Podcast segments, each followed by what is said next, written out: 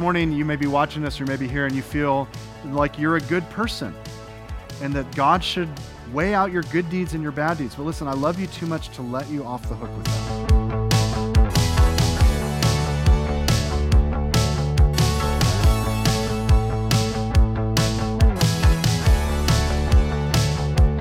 You're listening to a sermon series titled Romans, preached at Shoreline Church. For more audio or theological content, please visit thisisshoreline.com.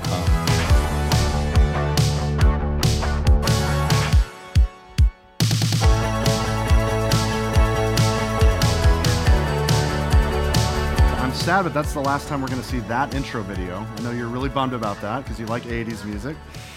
Um, but we'll have a new kind of theme uh, as we go into Romans, uh, the rest of Romans chapter 3. So look with me at verse 9, Romans chapter 3, verse 9. What then? Are we Jews any better off? No, not at all. For we have already charged that all, both Jews and Greeks, are under sin. As it is written, none is righteous, no, not one. No one understands, no one seeks for God. All have turned aside, together they have become worthless. No one does good, not even one. Their throat is an open grave. They use their tongues to deceive.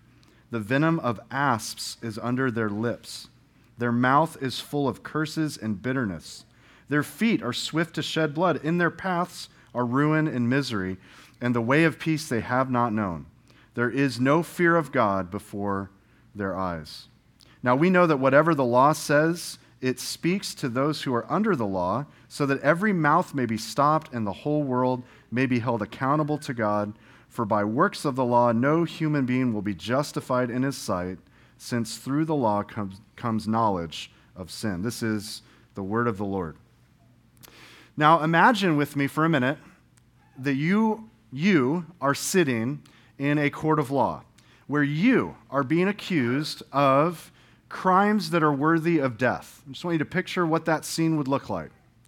The prosecuting attorney has just listed a series of charges against you, and there is such overwhelming evidence and eyewitness support that you're guilty, and you know it. And you begin to slink lower and lower and lower in your chair, the guilt of your crimes beginning to show on the redness of your flush face as the remorse begins to sink in. Just picture this for a minute.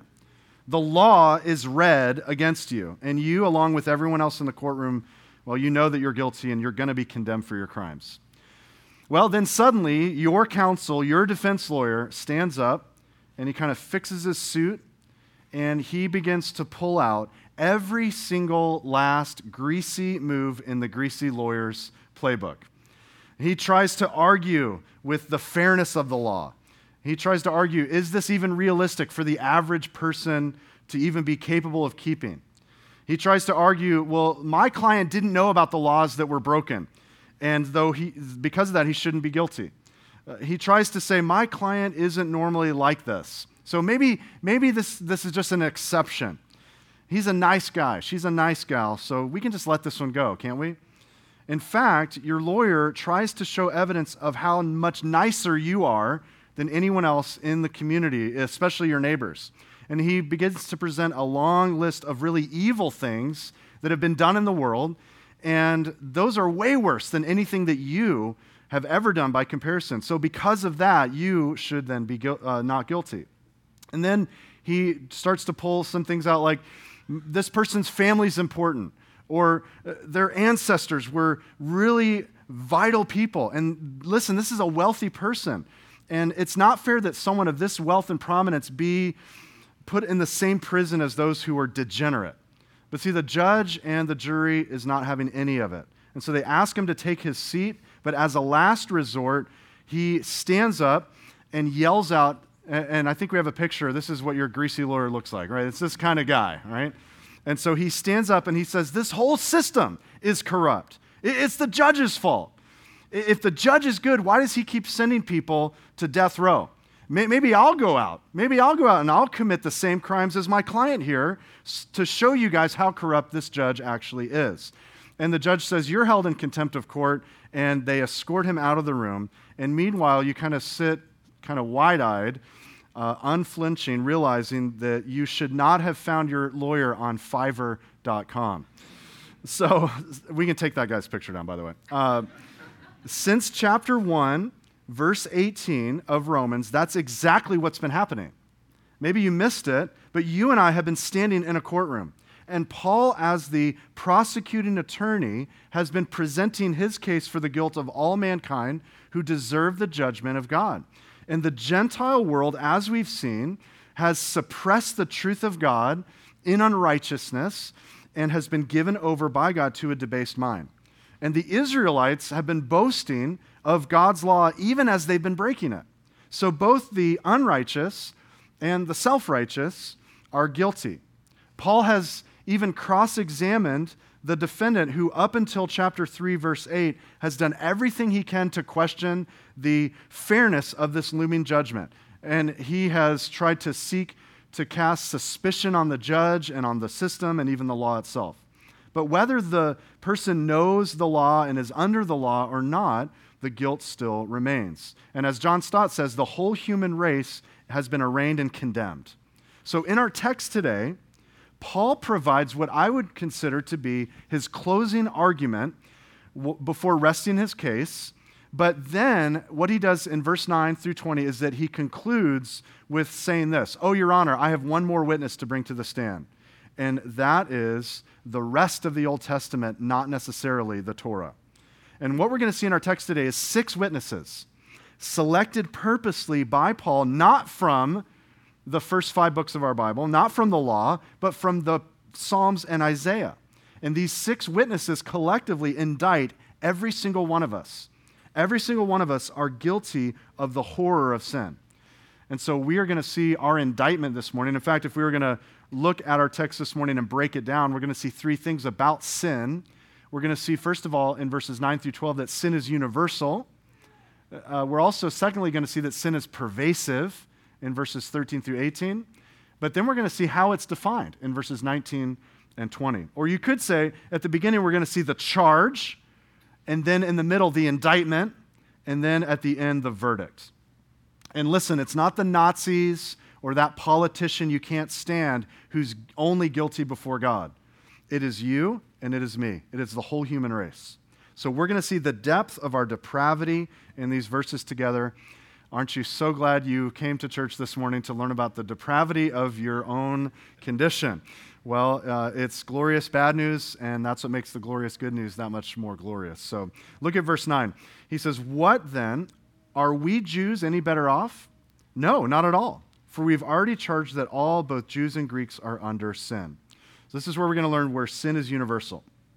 Now, verse 9, if you notice the train of thought that Paul has been giving us, this seems like a contradiction to what Paul just said in verses 1 and 2.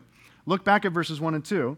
He had just said, Then what advantage has the Jew, or what is the value of circumcision? Much in every way. And now here he's saying, Are the Jews any better off? And you might think, Well, yeah, I, I guess, based on what you just said. But his answer is no. No, the Jews aren't any better off. So, Paul's point, don't miss it here. His point is that the Jews may have the advantage, but that doesn't mean they have favoritism. Their advantage over the Gentile doesn't equal exemption from God's perfect standard. So, please underline verse 9 for me, uh, because this is Paul's main point. Both Jews and Greeks are, and here's the phrase, under sin. Would you circle those two words or highlight them? All people are under sin. The Greek, just to impress you this morning, is hupo hamartian. Uh, hupo means to be under the authority of or in the power of. So remember when Jesus met the centurion and the centurion had a sick servant?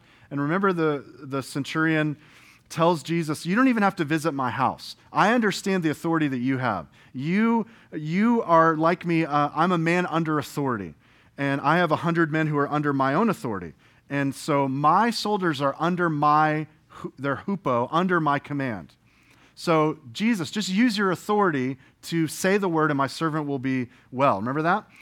So, that's the phrase here. That's the word. It's, it means to be under the authority or in the power of. And hamartian is that word that's most prominently used in our New Testament for sin. It means to miss the mark or to err. And so Paul means that both Jews and Greeks, which means all people, are under the power or the control of sin. They're under its authority, and there's really no way of escape. There's no one who is born of Adam from a male and a female who's been born who is like outside of the power of sin. So here's what John Stott says. He says Paul appears almost to personify sin as a cruel tyrant who holds the human race imprisoned in guilt and under judgment. Sin is on top of us, weighs us down, and is a crushing burden. So then, starting in verse 10, uh, Paul begins to call six references from the Old Testament. And he begins with Psalm 14. So notice in your Bibles, verses 10 through 12. He says, As it is written, and it's written in the Psalms. And then you should in the ESV have quotes here. This is one continuous quote None is righteous, no, not one. No one understands, no one seeks for God. All have turned aside. Together they have become worthless. No one does good, not even one. Now, what I want us to do, and we did this kind of as a uh, teaser last week, but we're going to hold our places here in Romans and let's go over to Psalm chapter 14. So turn with me in your Bibles to, or swipe to Psalm 14. Some people are unaware we do have uh, the Bible app. If you go on events and look for Shoreline, uh, you uh, will be able to follow the notes every week in our sermons on the Bible app. So look at Psalm 14, starting in verse 1. If you're following us at home, you want to make sure and uh, pull up your Bible, uh, pull out your Bible, because we are not going to put it on the screen. But Psalm 14 says this Verse 1 The fool says in his heart, There is no God. They are corrupt. They do abominable deeds. There's none who does good. The Lord looks down from heaven on the children of man to see if there are any who understand, who seek after God. They have all turned aside. Together they have become corrupt. There's no one or none who does good, not even one. So, with your eyes in the text, notice with me who this is according to our heading. It says that this is uh, by David, and notice who the fool is. Who is the person who says in their heart there is no God? It's a fool. The fool is the one who, as we've been learning, they reject general revelation. Uh, they craft for themselves a narrative where there's no creator, where there's kingdom without a king, where there's a world with scientific laws and order, but there's no supernatural force to which this science overwhelmingly points. So the fool is the one who praises the well designed watch, even as he rejects that there may be a designer.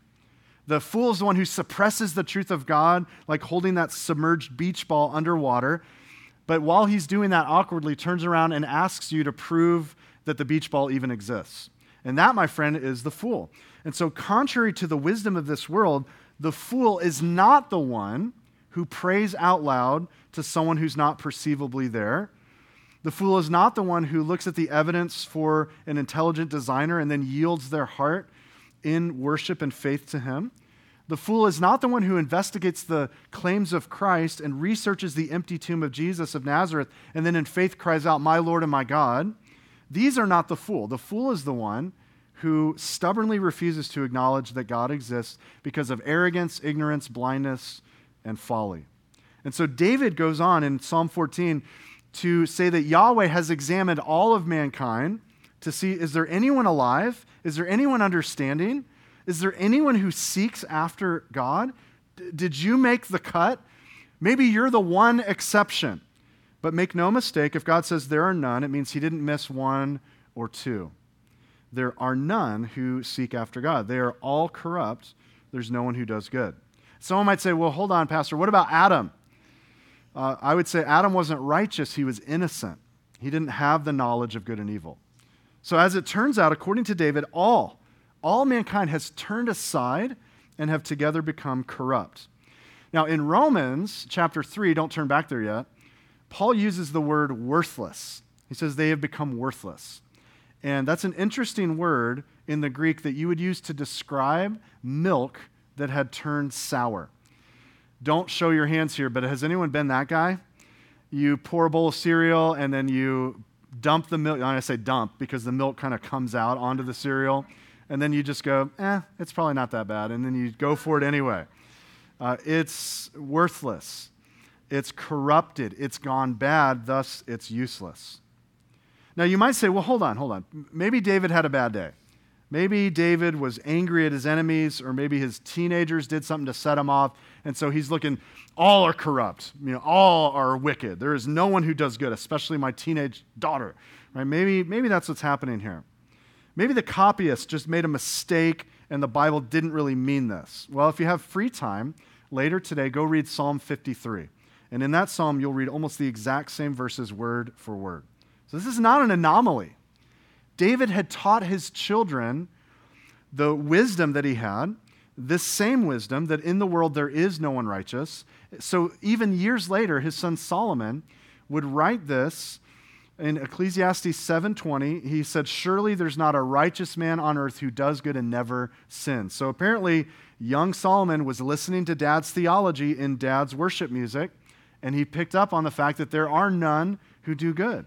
So the, there's the charge church, sin is universal. All who have descended from Adam are under the authority and corruption of sin, even your sweet saint of a grandma. So, so how many are sinners? And the implied answer what's the implied answer? How many in the world are sinners? All. And how many are righteous? What's the implied answer? None.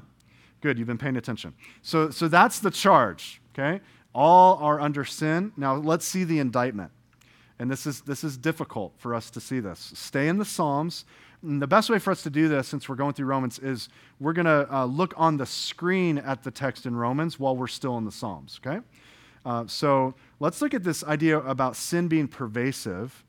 Notice on the screen verse 13 of Romans 3. It says, Paul says, Their throat, another quote, their throat is an open grave. They use their tongues to deceive. So, what has become corrupted here? What has become corrupted is speech.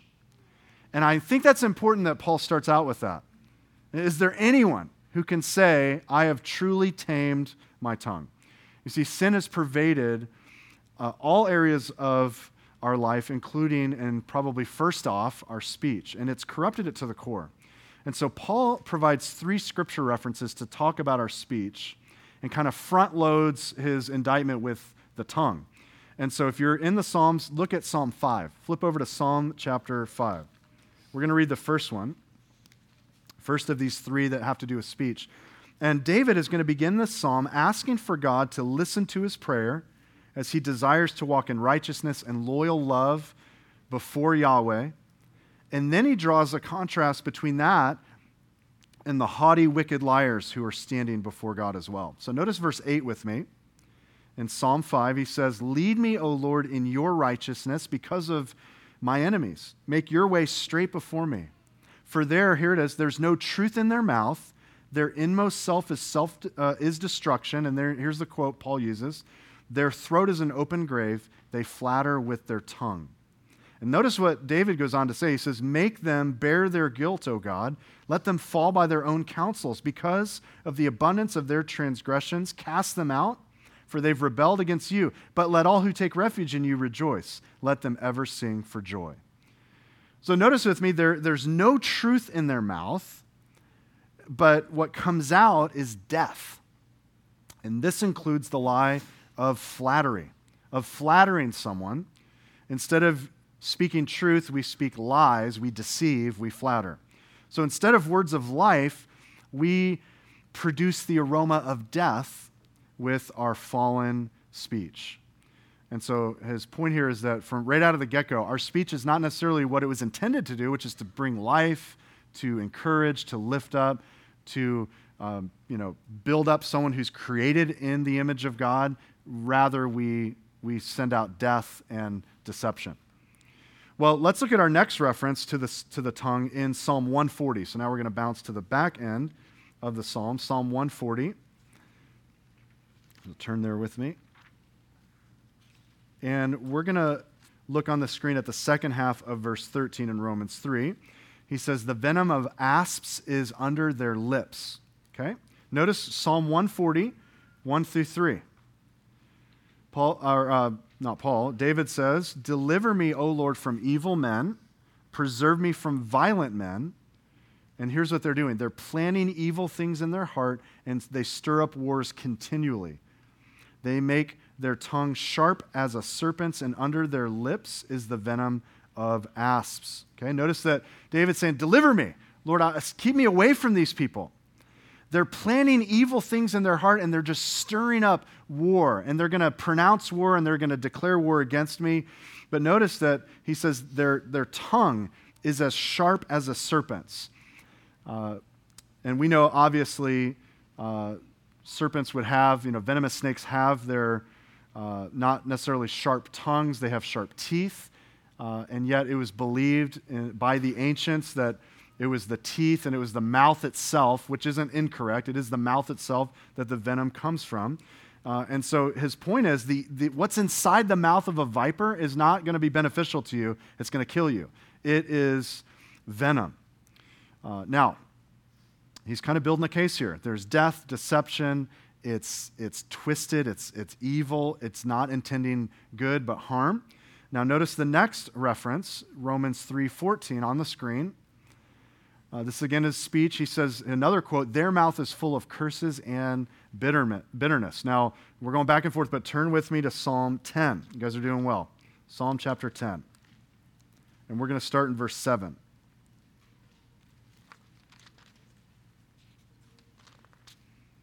Again, he's quoting, he's already quoted uh, from the law, now he's quoting from the Psalms. So in verse 7, he says, His mouth is filled with cursing and deceit and oppression. Under his tongue are mischief and iniquity. Well, whoa, who's he talking about? Whose mouth? Well, you have to work backwards. Verse 6 tells us that this person talks to himself proudly. Verse 5, rewind a little bit, says this person's always doing well. They have no care in the world. Rewind, verse 4 says this guy's prideful and like the fool says there is no God. But oh, there it is, the wicked. So the wicked one's mouth is filled with cursing, deceit, oppression, mischief, and iniquity. Uh, one person noted that such cursing men are cursed men. And so Dave, uh, Paul is building a case from David that the wicked person's mouth, their speech, the evidence for their speech comes forward in a court of law, and the evidence is is it righteous or is it sinful? It's sinful. It's corrupted. It's filled with curse, bitterness, deception, iniquity, and death. And so it is corrupt speech like soured milk. It's worthless, it's useless. Well, that's our speech. What about our feet? What about the, the places we go and the decisions we make? Look on the screen, Romans 13, 15 through 17. So this is the next quote. He says, Their feet are swift to shed blood, and in their paths are ruin and misery. In the way of peace they have not known. Uh, so now what we're going to do for a minute is we're going to leave the Psalms and just go right to the book of Isaiah. So turn with me to Isaiah. Isaiah chapter 59.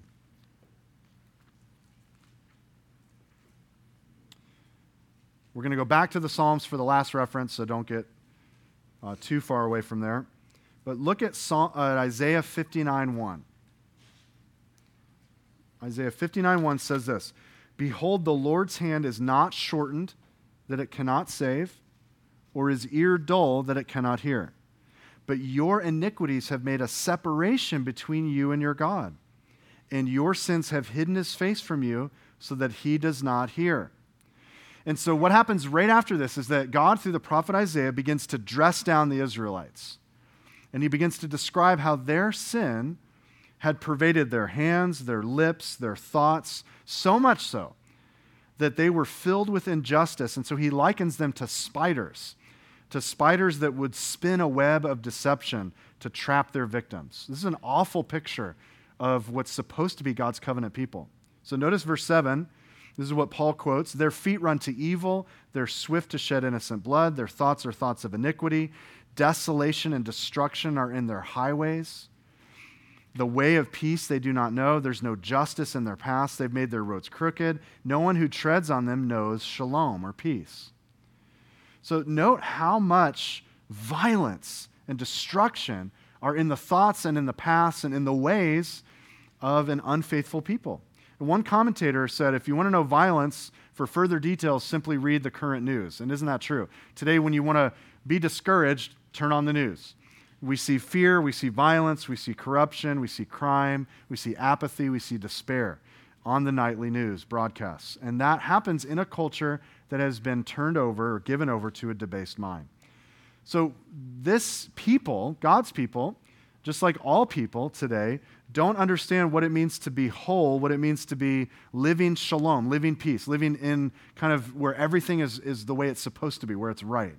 Uh, there's violence, there's selfishness, and there's corruption in every avenue, in every uh, corner of the world. And so Paul's making that point by quoting from, uh, from Isaiah. But let's look at the sixth and final reference, and then we'll go back to Romans 3. Uh, let's look on the screen. Romans 3.18 says, There is no fear of God before their eyes. And for this reference, go back to the Psalms, to Psalm 36. Again, lots of, lots of eyewitness accounts from the Psalms and Isaiah. Psalm 36, again, David, look at verse 1. Transgression speaks to the wicked deep in his heart. There's no fear of God before his eyes. Notice this, verse 2 For he flatters himself in his own eyes that his iniquity cannot be found out and hated. The words of his mouth are trouble and deceit. He's ceased to act wisely and do good. He plots trouble while on his bed. He sets himself in a way that is not good. He does not reject evil. So here you could say the eyes are corrupted. The unbeliever doesn't fear God, whom he stands in front of, but instead he pulls a mirror out and begins to flatter himself in the mirror. You look pretty good, bro and begins to talk about how awesome he is, even though he's standing before a holy God. No fear of God.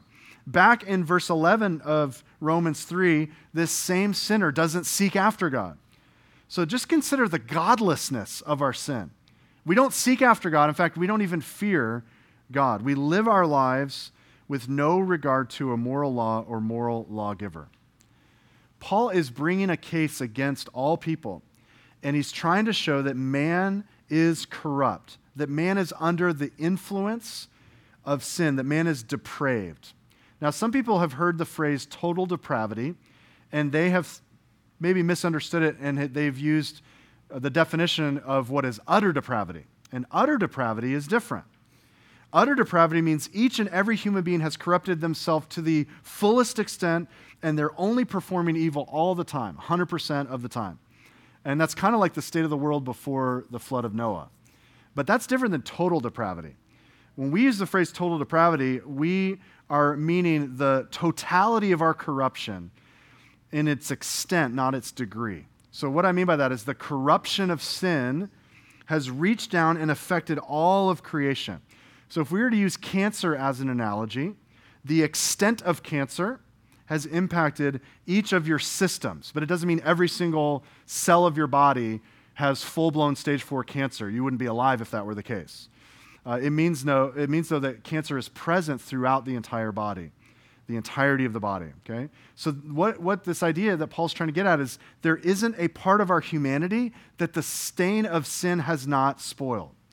Does that make sense? Are you with me? That, so, he's using the law and the other writings outside of the law uh, to prove a point to the Jew. And so let's head back to Romans 3 and look at verses 19 and 20 because he's trying to make a case specifically to the Jew from their own scriptures. And this is Paul's final argument and his final statement before we get to next week the glorious good news of a righteousness that's been revealed from heaven apart from the law. So look at verse 19. This is how sin is defined. And again, he's speaking to the Jew. He says, Now we know that whatever the law says, it speaks to those who are under the law, so that every mouth may be stopped and the whole world may be held accountable to God. For by works of the law, no human being will be justified in his sight, since through the law comes knowledge of sin. Now, stay with me. Here, Paul is speaking to that self righteous Jew. They've been sitting there in the courtroom, and they kind of are scratching their beard, maybe. They've just heard six references from the Hebrew scriptures quoted to them. And Paul, remember, he's already indicted the Gentile unbelieving world. And through these quotes, he's arguing that the Jew is included in the all have sinned camp. He's trying to show that from their own scripture. So, what he's saying here in verses 19 and 20 is that the law speaks to those under the law so that every mouth, including the mouth that belongs to the descendant of Abraham, will be stopped. And the whole world held accountable to God. Uh, stopping mouths. One person quipped that stopping mouths is a difficult business. Wouldn't you agree? Especially when you're parents of young kids. It's difficult to stop mouths. So at this point, no more defense, no more excuses. The whole world stands guilty, no one's exempt. And then in verse 20, Paul shoots down that last minute argument that the self righteous Jew would pull out of his hat, which is, but I'm trying my best to keep the law, and that should be enough. And so Paul says, no, no human being will be justified by keeping the works of the law. That wasn't the purpose of the law. The purpose of the law was like a mirror to expose us to truth. So I look in the mirror, you look in the mirror. Less and less these days, maybe. But when we do look in the mirror, it's to do what? It's to be discouraged. No, it's to, it's to gain a point of reference. We, I've found out that this is a great trick that these, um, these clothing stores, they put skinny mirrors in the dressing room. So you look better in their clothes. Then you get home, you're like, this looks horrible. But the skinny mirror makes you look, you know, five pounds less. But what does the mirror do? The mirror is a reference point. When I look in the mirror, I have a reference point. Sometimes I need a shave. Other times I need some, maybe put some more hair product in. But the mirror is powerless to shave me. The mirror is powerless to fix my bedhead. What does it do? It reveals my condition, but it's powerless to change my condition. Uh, John MacArthur says it this way There's no salvation through the keeping of God's law because sinful man is utterly incapable of doing so.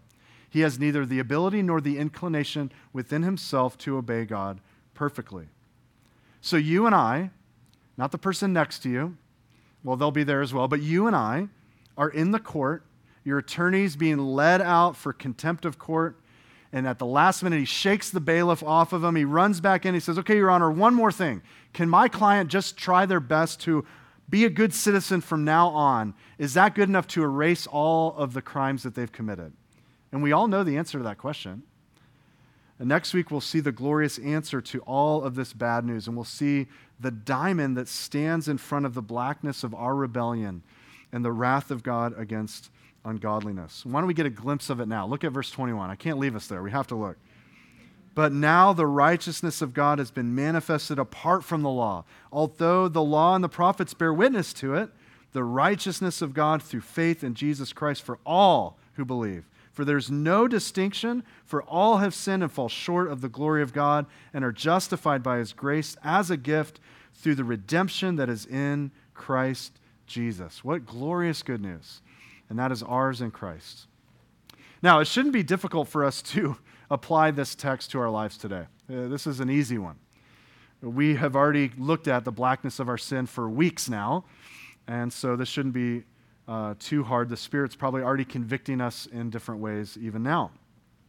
But here's how we're going to apply this in kind of three ways. Number one, uh, as we consider this week, we call it Holy Week. As we consider the fact that this week is the week that we celebrate Christ coming into Jerusalem riding the foal, the, the colt of a donkey, who came and he cleared the temple. He partook of the Last Supper with his disciples. Uh, he preached on the kingdom uh, to the Jews, and then eventually uh, he was standing before Pilate and standing before the Pharisees and the scribes who said, We have no king but Caesar, crucify him. And then, of course, led up to Golgotha, where he bore in his body on the tree our sin and the wrath of God.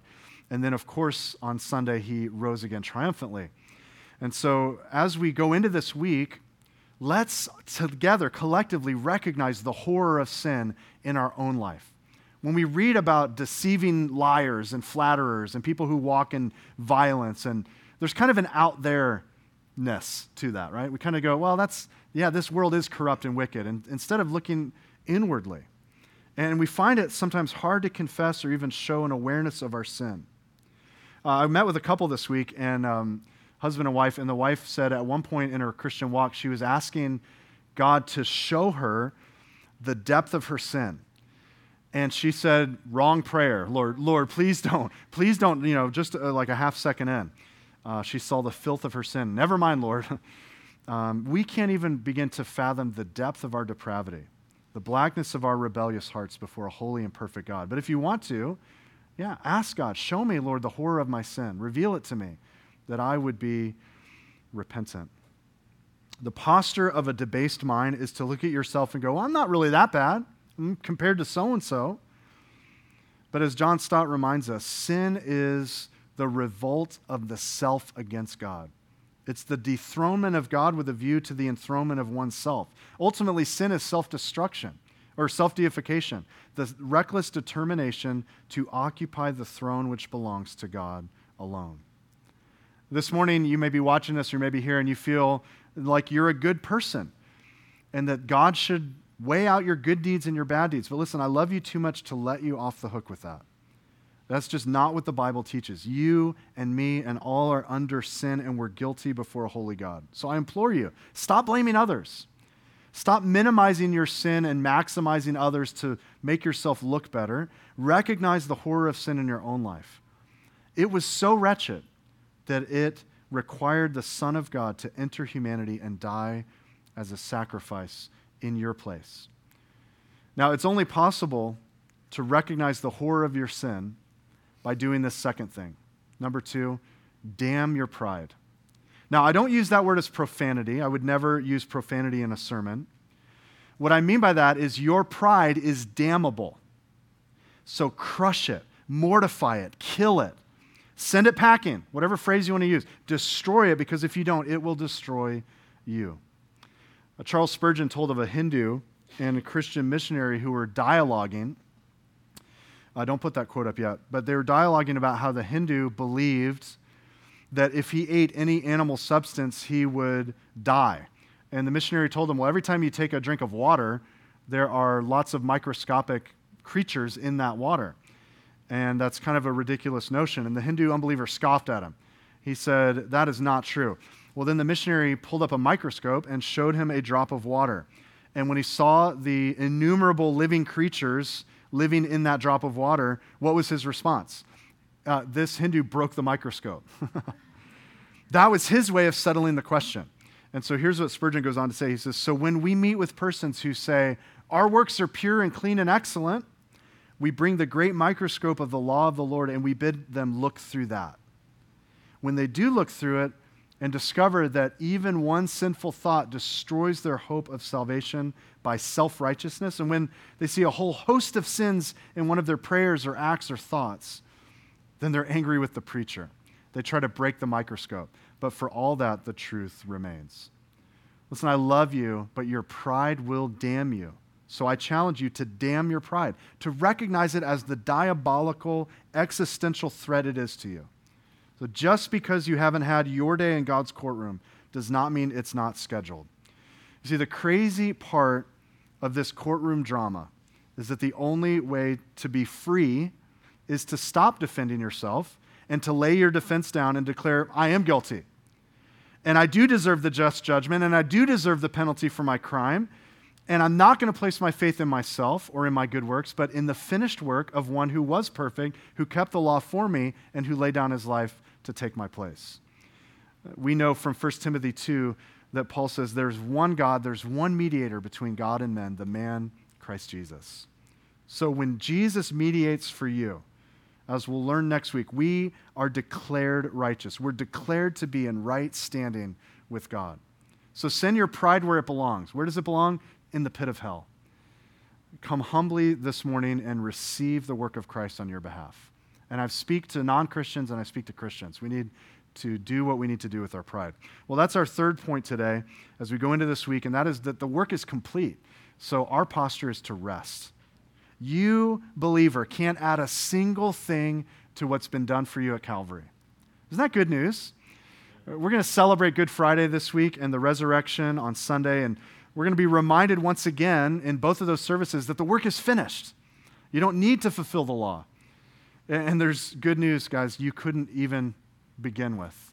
Uh, you couldn't even fulfill it to begin with. Doug Wilson says the law, whether found in the Torah or cited elsewhere in the Old Testament, or seen in the stars or found in the conscience of a Gentile is incapable of bringing a declaration of righteousness.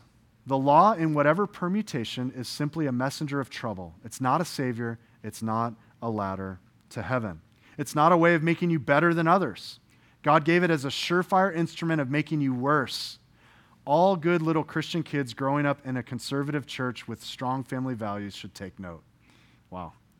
See, we're not made right with God with our own righteousness, but the righteousness of God has been revealed apart from law. And so, rest, rest in what Christ has done. Rest in your right standing now with the Father. Rest in the fact that Messiah, who was promised and prophesied, has come. Jesus is Lord, and you are now in him. So rest dressed fully in his perfect robes of righteousness. You and I, we are complete in him. So, because of Jesus, you and I are given the greatest verdict ever uttered in the courtroom of God, and that is not guilty.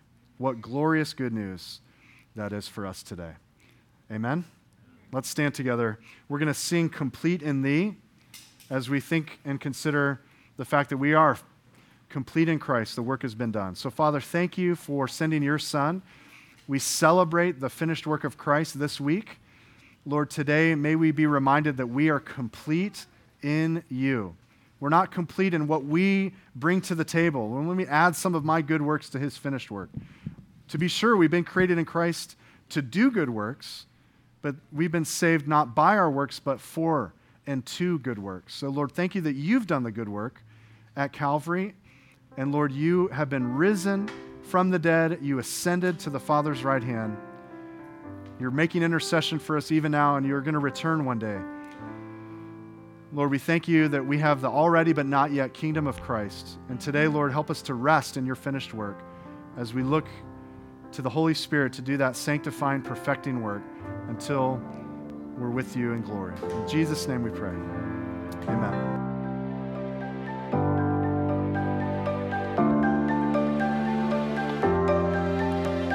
Thanks for listening to our podcast. Shoreline Church meets every Sunday at 9 a.m. and 10:30 a.m. at the Port on Lena Road. You can get more content and more information by visiting thisisshoreline.com. If you have any questions or any prayer needs, please don't hesitate to email us at info at calvaryshoreline.com. God bless you.